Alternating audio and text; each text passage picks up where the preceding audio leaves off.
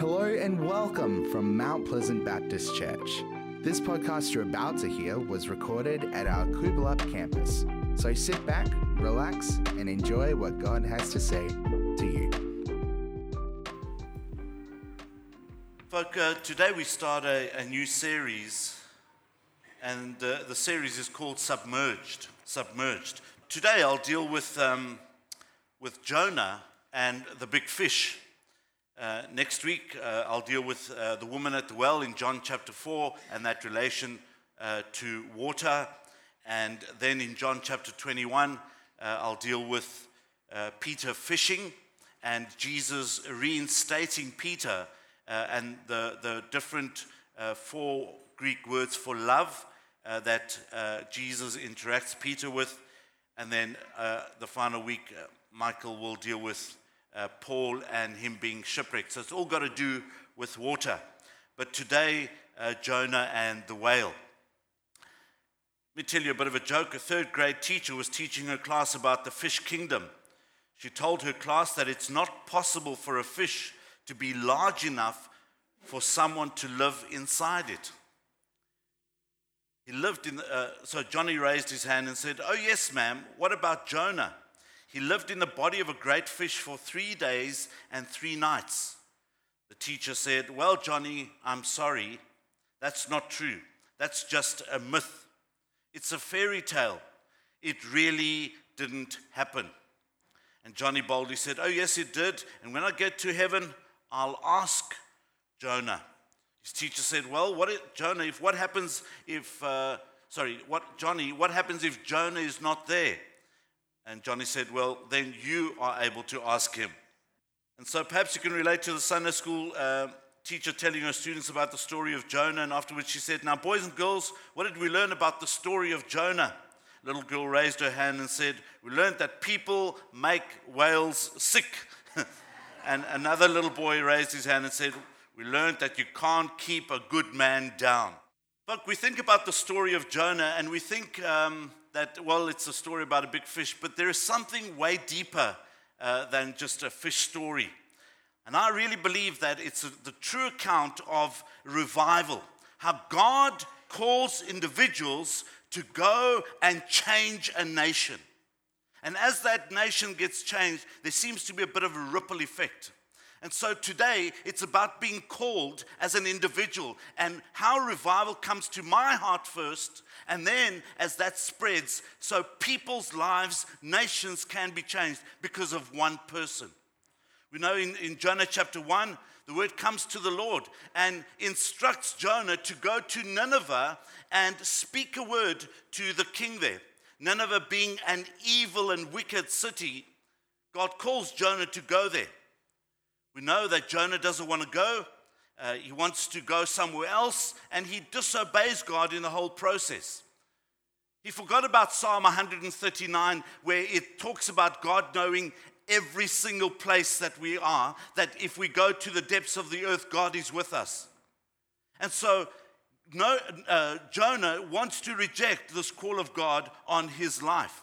He forgets that the presence of God is all around him.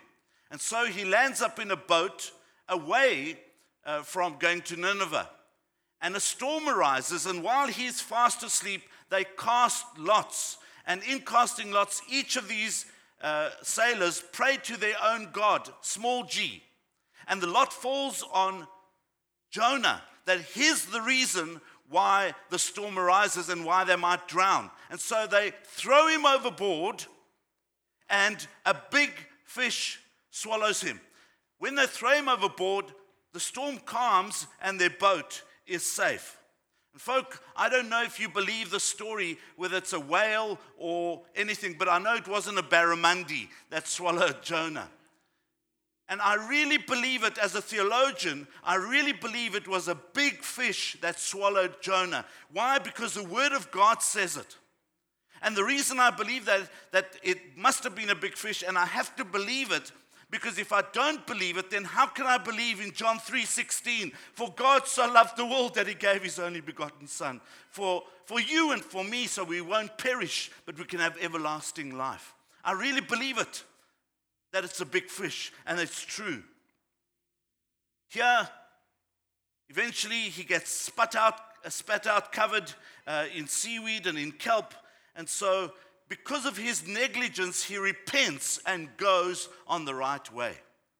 And so there's a major lesson for each and every one of us, and certainly a lesson for our nation today. As God spoke through those minor prophets six, seven, eight hundred years ago, God speaks to this very day the same message for each and every one of us.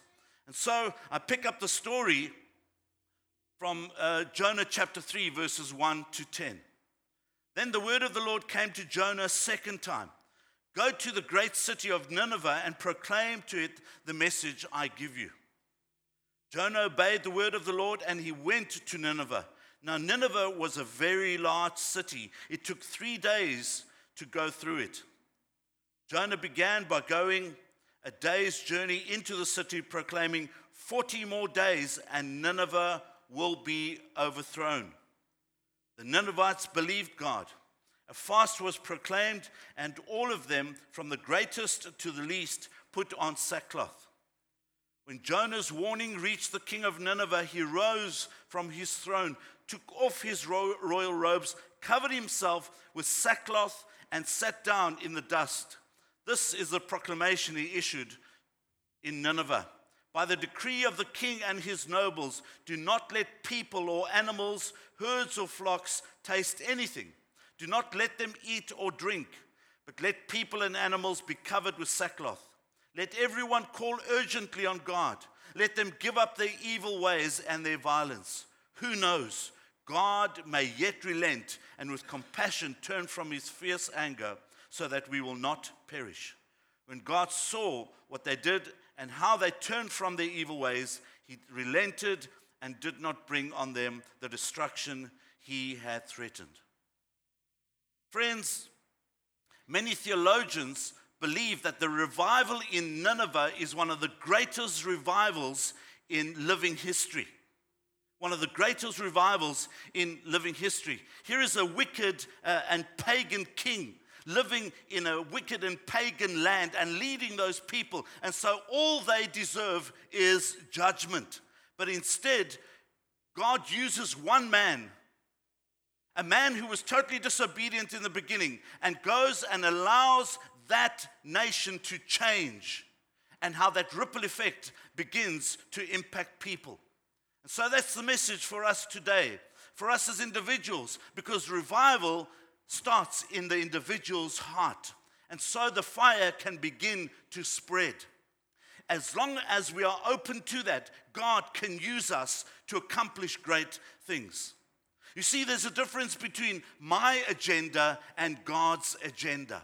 And as I line up with God's agenda, so God uses me in interesting ways. Folk, we live in, a, in an amazing country. We've complained about a terrible week of heat. Not once have we ever had to put a mask on. I don't know about you, but I've been whinging the whole week. Lord, the solar panel of mine is getting too hot, it's overheating. God, what's going on? But, folk, at the end of the day, it's not about the condition of the heat or anything like that. It's uh, the condition of my heart, number one, and where we are spiritually as a nation. Morality is rife in our country. Although it's an amazing country, morality is not the best. And it's probably because we are not standing in the gap and trying to interact with people. Our behavior is not the best. Everything is tolerated in our country, in our universities, except Christian behavior. And so it needs to start in my personal life and infiltrate into our homes and our churches. And there needs to be this spiritual awakening so revival can come. It happened hundreds of years ago, it can happen again today. And let me share a few points uh, with you about this uh, story. Number one, God's people must be reactive. God's people must be reactive. You see, Jonah reacted. It took a while for him to react. And he was the reason why the revival was being delayed in Nineveh. It's because of him, because he did not react properly. And it's not because there was a wicked king per se, it's not because the people were wicked. It's because of the disobedience of Jonah.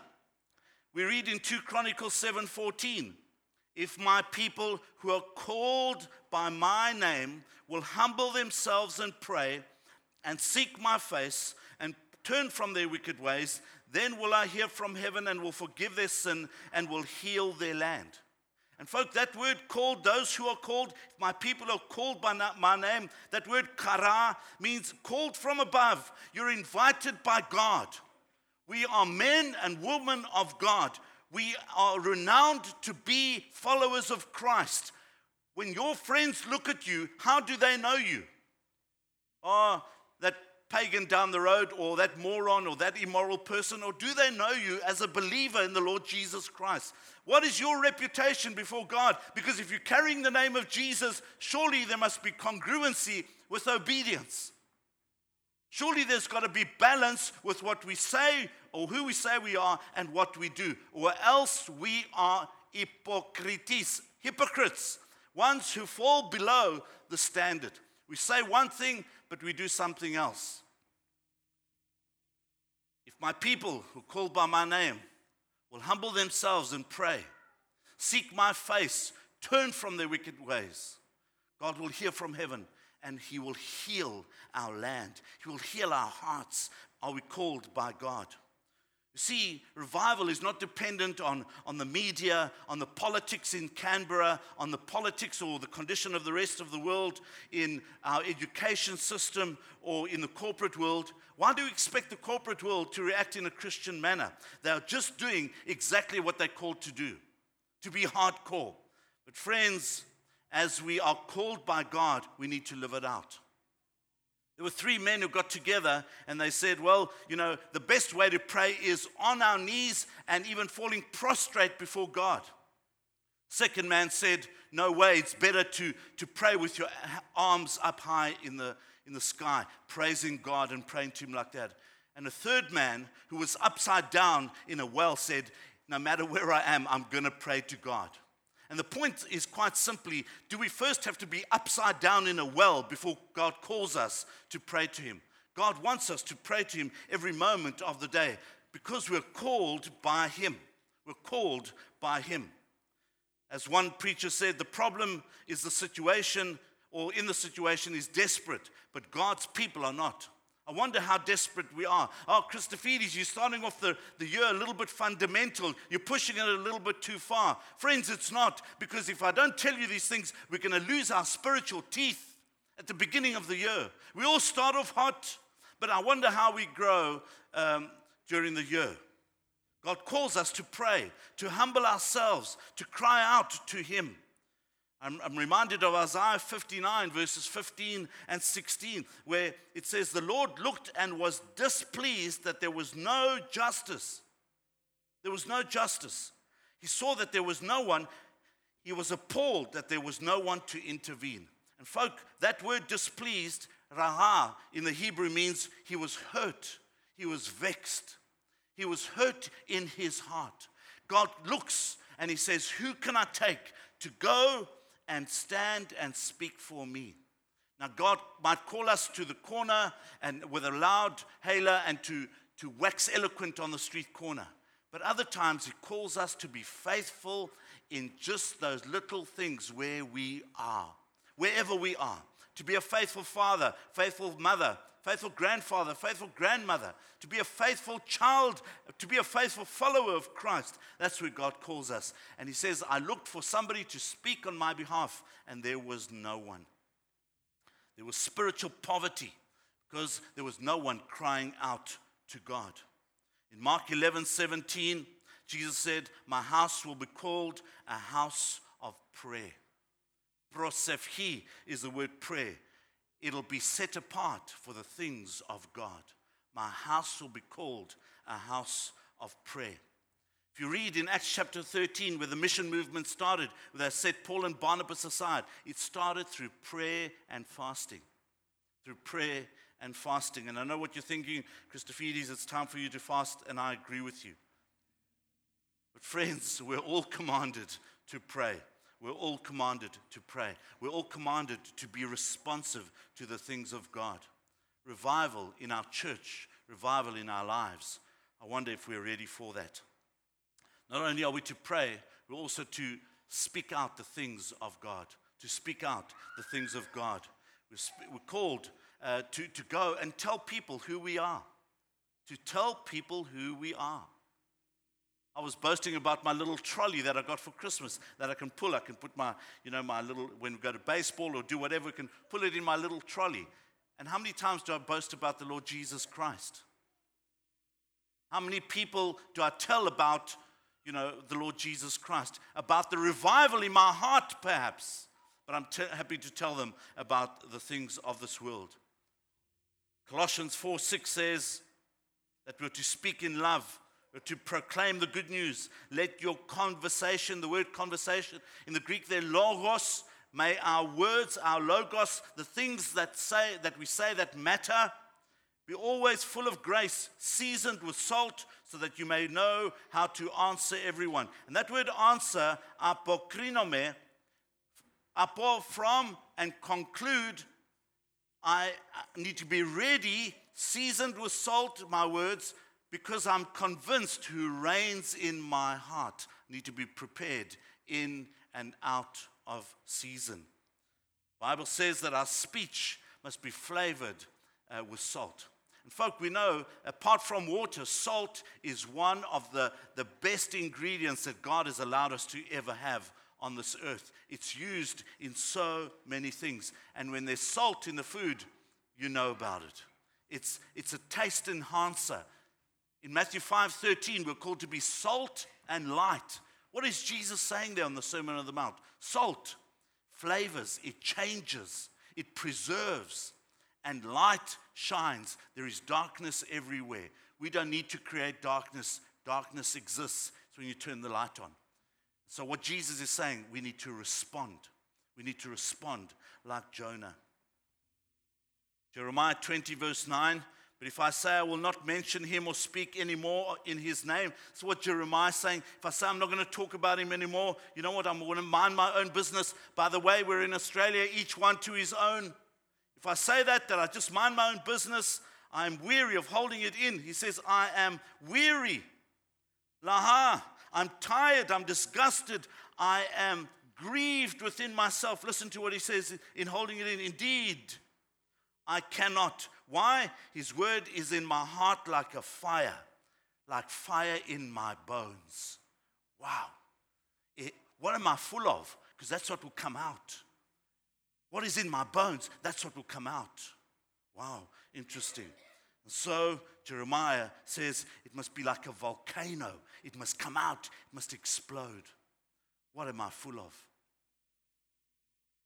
God calls Jonah problem. He didn't respond the first time.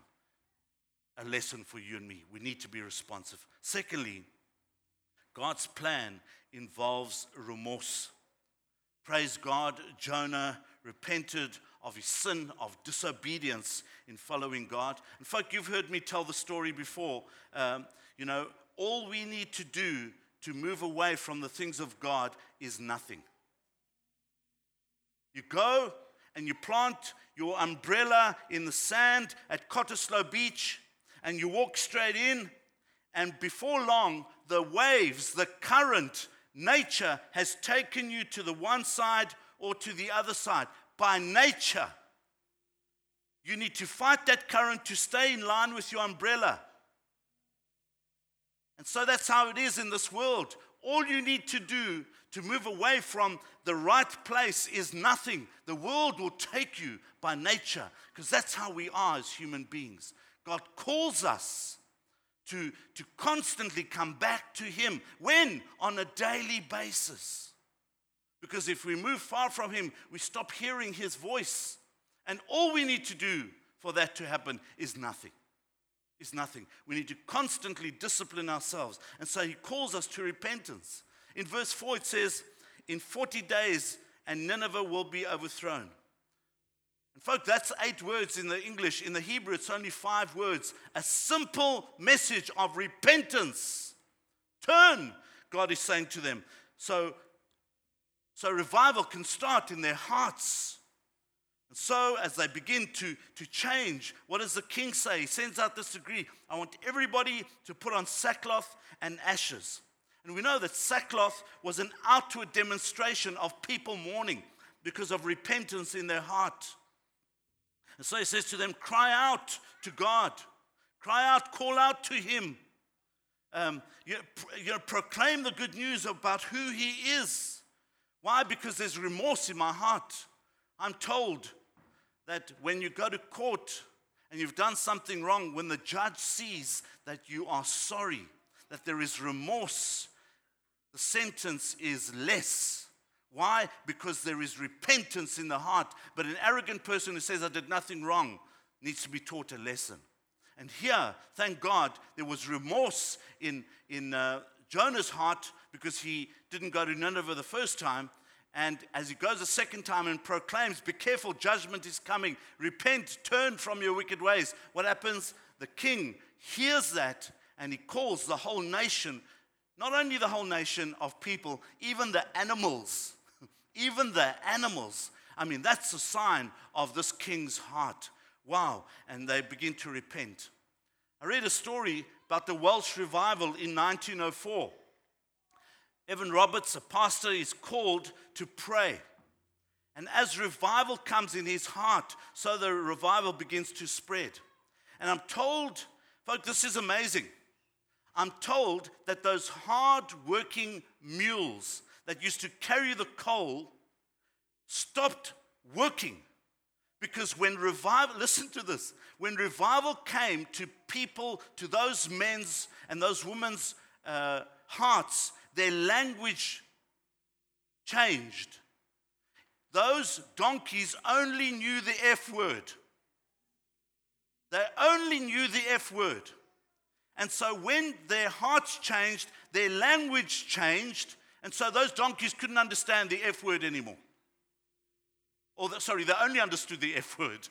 I won't give you an illustration. They only understood certain language.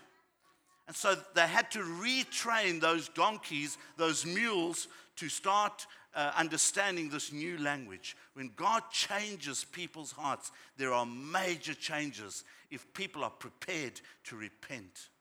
In fact, in Acts 3:19, we read, "Repent and turn to God, so that your sins may be wiped out, that times of refreshing may come to the Lord." There are some who go, "Well, I'm too bad to come." No, there is nothing bad enough that God cannot forgive. Nothing. If we change our hearts, so God intervenes. It's an act of God. It's not up to me. It's an act of God. We need to be born from above. Not this born again, bad translation.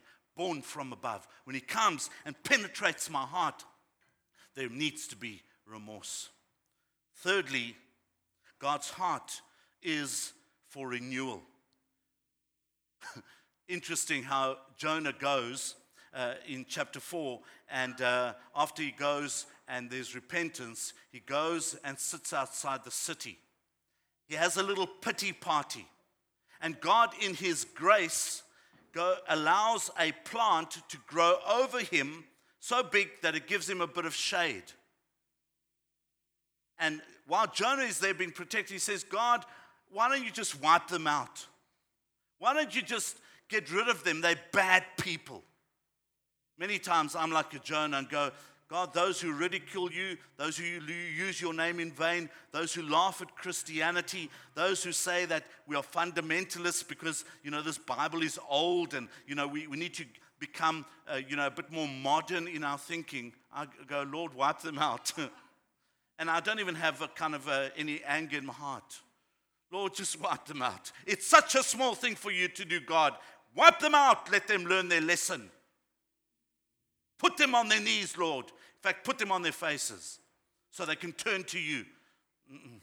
No, that's not what God wants. While he's having this pity party and God allows that plant to grow over him and protect him, God also allows a worm to grow in that and destroys that plant to show that God is in total control.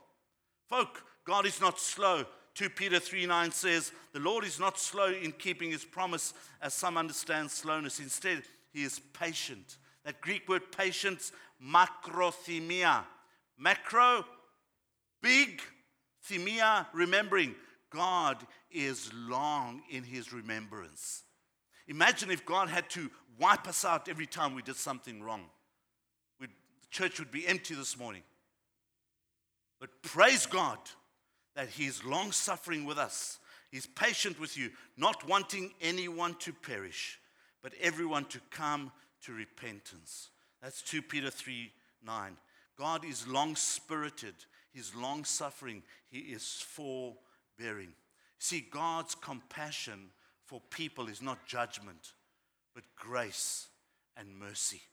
Grace and mercy. And He wants people to be uh, to come before Him and He wants to forgive them. And so, after repentance, after remorse, comes renewal. So, God doesn't want us to go to a lost place, but He wants us to spend eternity with Him. And finally, God's power includes a revival. Imagine if you were walking on one of the, the beaches in the Mediterranean Sea and you see this man being spat out, full of kind of seaweed and kelp, and uh, the whales floating there. And here he comes and he says, 40 days and Nineveh will be overthrown. It's as if this man was dead and now he's become alive again. Imagine if he stands up there after being missing for three days. And they cannot find him and he comes back. Imagine what the media would have said.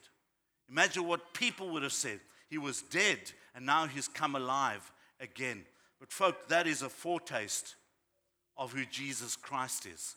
We're told that. In Matthew 12 40 to 41, it says, For as Jonah, and this is Jesus speaking, for as Jonah was three days and three nights in the belly of a huge fish, so the Son of Man will be three days and three nights in the heart of the earth. The men of Nineveh will stand up at the judgment with this generation and condemn it, for they repented at the preaching of Jonah, and now one greater than Jonah is here. You see, Jonah was looking forward. And so, not that he was resurrected from the dead like Jesus, not at all, but there is this hope of, of revival because of what Jonah said. And as you and I go out, folk, we don't go out alone.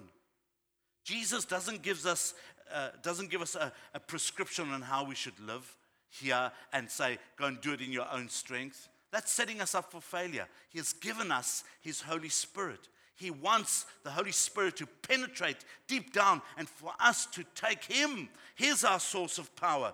No wonder we read in Romans 8 11, and if the Spirit of Him who raised Jesus from the dead is living in you, he who raised Christ from the dead will also give life to your mortal bodies through his Spirit who lives in you. Here is a challenge. If we are truly born from above, if we are truly born from above, if we know that we've entered into a relationship with Christ, don't settle for second best. Don't settle for second best. Long for God to revive your heart. Because as we go out and our hearts have been revived, so our culture will change. So our sports clubs will change. The marketplace, our schools, our homes, our neighborhoods will change. Why? Because there is hope that God is on our side. Stories told of an occasion when John Wesley was very depressed from the burden of ministry. One morning, he came down to breakfast with a forlorn look in his face. His wife, Mrs. Wesley, looked at him and excused herself from the breakfast table. She went upstairs and put on a black dress she reserved for funerals. She came back down, and John Wesley said, Who died? Mrs. Wesley said, Well, God did. Didn't you hear? Wesley said, You're speaking like a foolish woman. Mrs. Wesley said, Well, I see no evidence in you today that he is alive. I see no evidence that he is alive. And friends, that's the truth. In Matthew 16, 18, Jesus said, Upon this rock I will build my church, and the gates of hell will not prevail against her. As each one of us, each one of us, and in your heart. And so, God's people must respond. God's plan involves remorse, and God's heart is for renewal. But, friends, God's power is for revival, not to be just lukewarm, just coast along if I can make it just into heaven, if I can slip in by the skin of my teeth. No, you want to be able to hear, Well done, my good and faithful servant. Why? Because we've used what God has given us, we've used that so well for His honor and for His glory. Let's pray together. Father, we thank you for your goodness. We thank you for your love. Lord, most of all, we thank you that while we were yet sinners, you died for us. Lord, but you long that we don't stay the same. You long for us to grow closer and closer to you. So won't you come, Lord Jesus, renew us, refresh us, revive us, Lord. The beginning of another year, we pray that, Lord, we might not be setting New Year's resolutions and then running away from them a month later. Lord, that we might be staying faithful and calling for revival to come in our hearts. Just as you used one disobedient Jonah, use us, Lord, for your honor and for your glory. In Jesus' name, amen.